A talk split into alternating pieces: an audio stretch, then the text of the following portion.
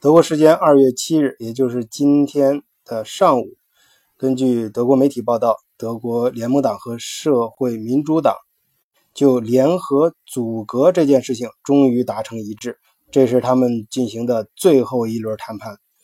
开始于昨天六号，经过二十多个小时的艰苦谈判，终于在今天上午达成了各方可以接受的协议。内容除了包括各领域的主要政策外，还确立了双方在未来政府各部门中的领导权的分配。我们在前面节目中也多次提到他们之间的谈判，社民党也是充分利用这次机会，在国民中间显示了他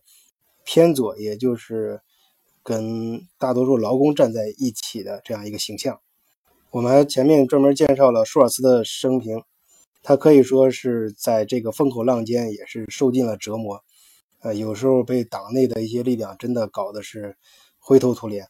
左右为难，不知如何是好。啊，还好这次社民党近期组织了全党约四十六点四万名党员的投票中，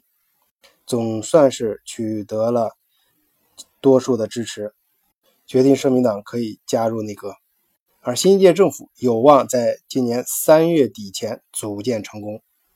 此前呢，大选获胜的默克尔本来是想带领联盟党跟。呃，自民党还有绿党，呃，共同组合，呃，号称牙买加，就是从颜色上看像牙买加的国旗啊。这三个党的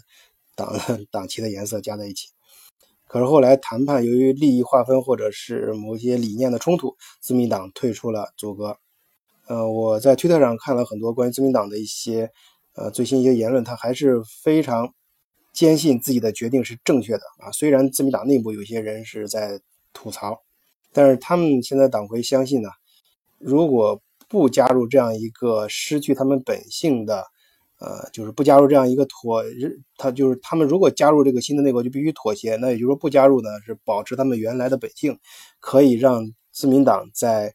呃下一次竞选中获得更多的支持。而其实自民党上一上上一任是被踢出了内阁的，他